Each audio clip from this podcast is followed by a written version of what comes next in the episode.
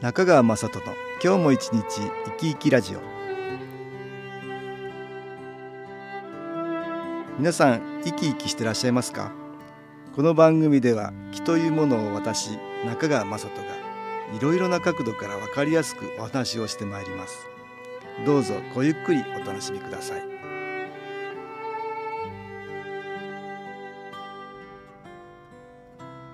中川雅人の今日も一日生き生きラジオ。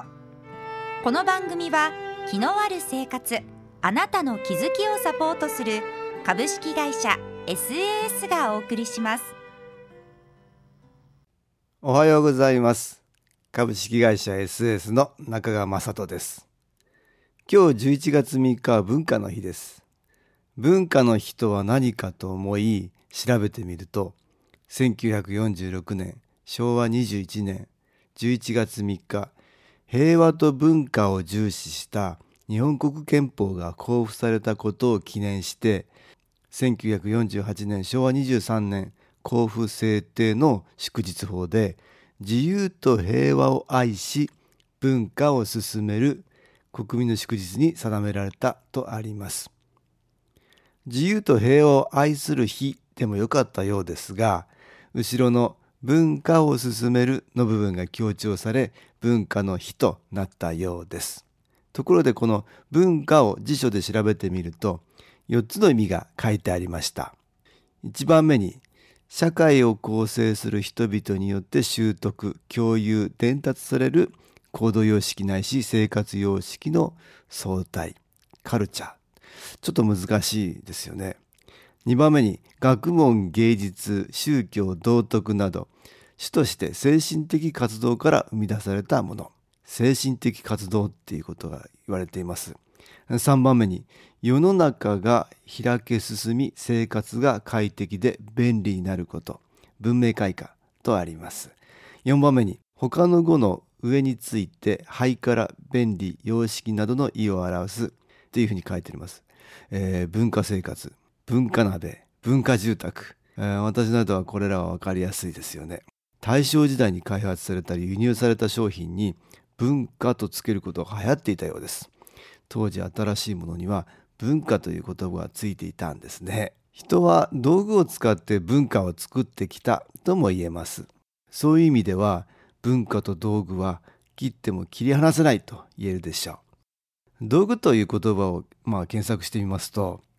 道具とは生活のために用いられるさまざまな物品のことである。石器のように切る叩くなどして他に直接作用するものから始まり近代のスイッチのように何かに間接的に作用するものまで広く発展している。道具は文化の重要な側面の一つで人類は道具を作り使いこなしさらに発展させる能力を持ちここから複雑な文明を形作ってきたとあります。皆さんが毎日使う道具は何でしょうか？まあ私が毎日使うものはパソコンと携帯電話でしょうか？パソコンはある時にはペンと原稿用紙の代わりに記事やニュースを書く道具になったりある時にはいろいろな情報を得るための道具になったりえー、さらにある時には映像を放送するための道具になったりと毎日欠かせない道具です。携帯電話は仕事の電話ばかりではなくメールを送ったり電車や飛行機の切符を購入したりこれも重要な道具です。さらに同じように私にとっては機能中継機肺元機も今の時代にあった道具だと思うんです。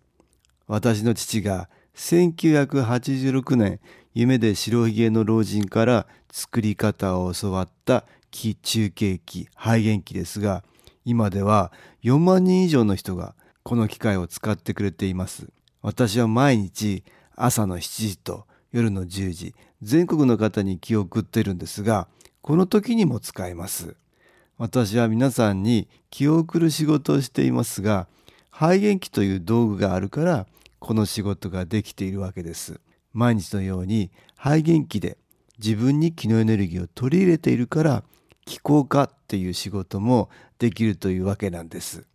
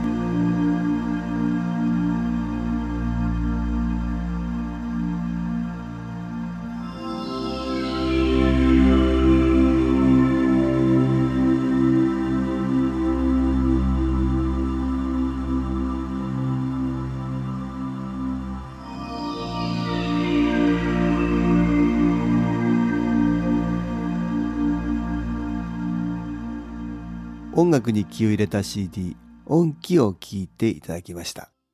私にとっての重要な道具気の中継機肺元気の話をしていました。気中継機肺元気を使ってくれてる人の中には最初は体や心が不調で何もできなかったけれどこれを使うことでできることが増え自分ばかりではなく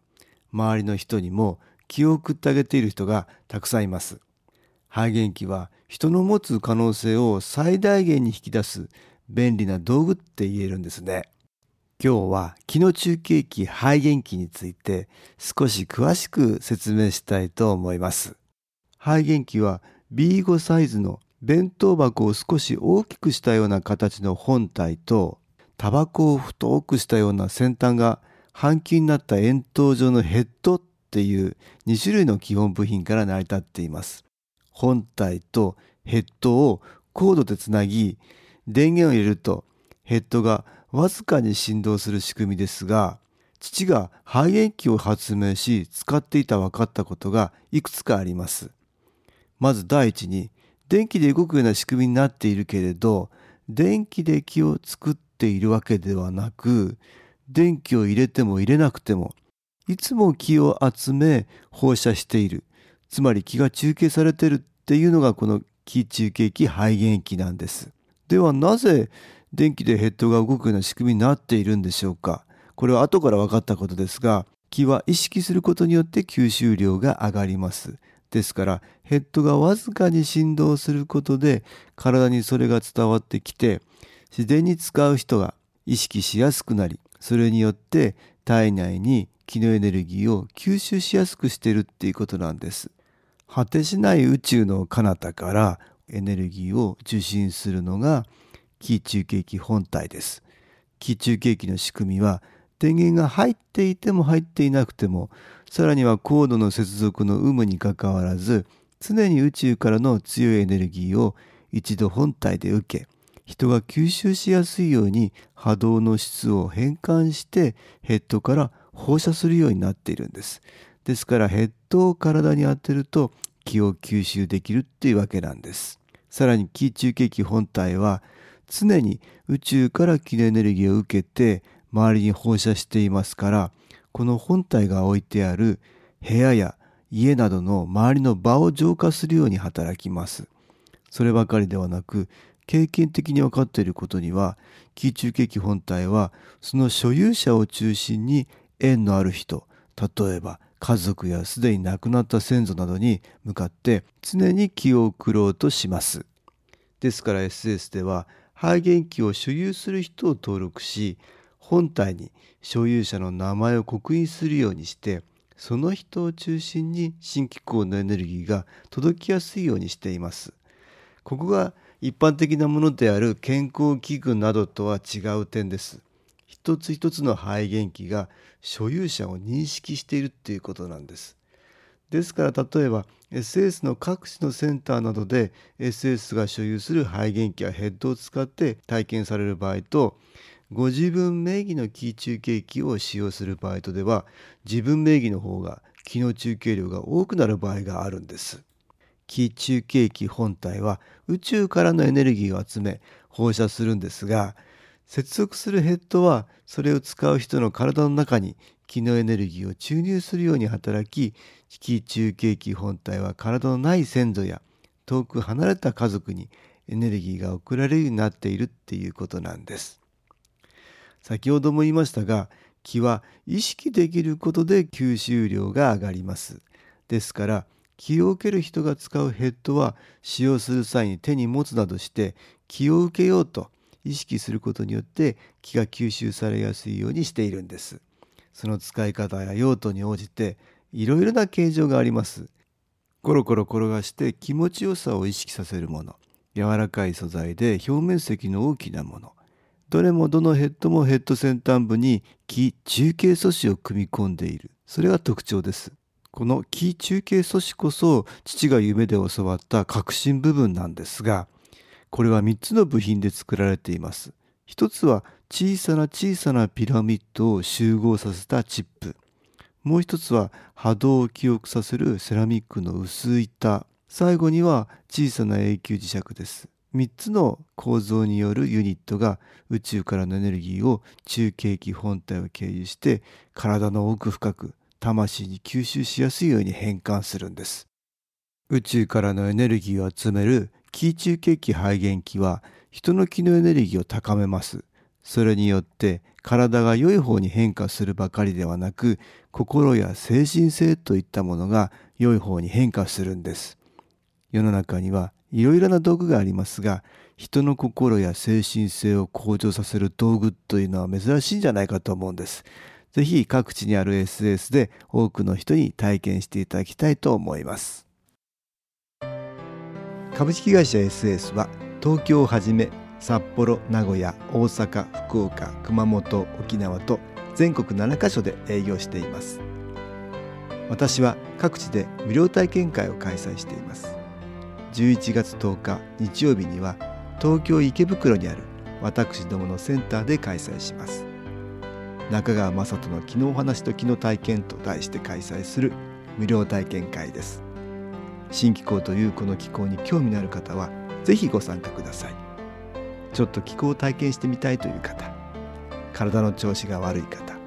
ストレスの多い方運が良くないという方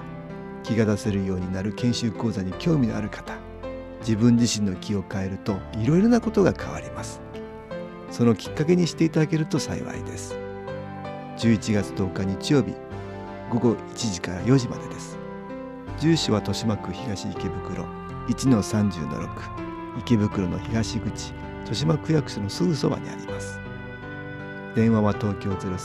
03-3980-8328 3980-8328です。また SS のウェブサイトでもご案内しております。お気軽にお問い合わせください。お待ちしております。いかがでしたでしょうか？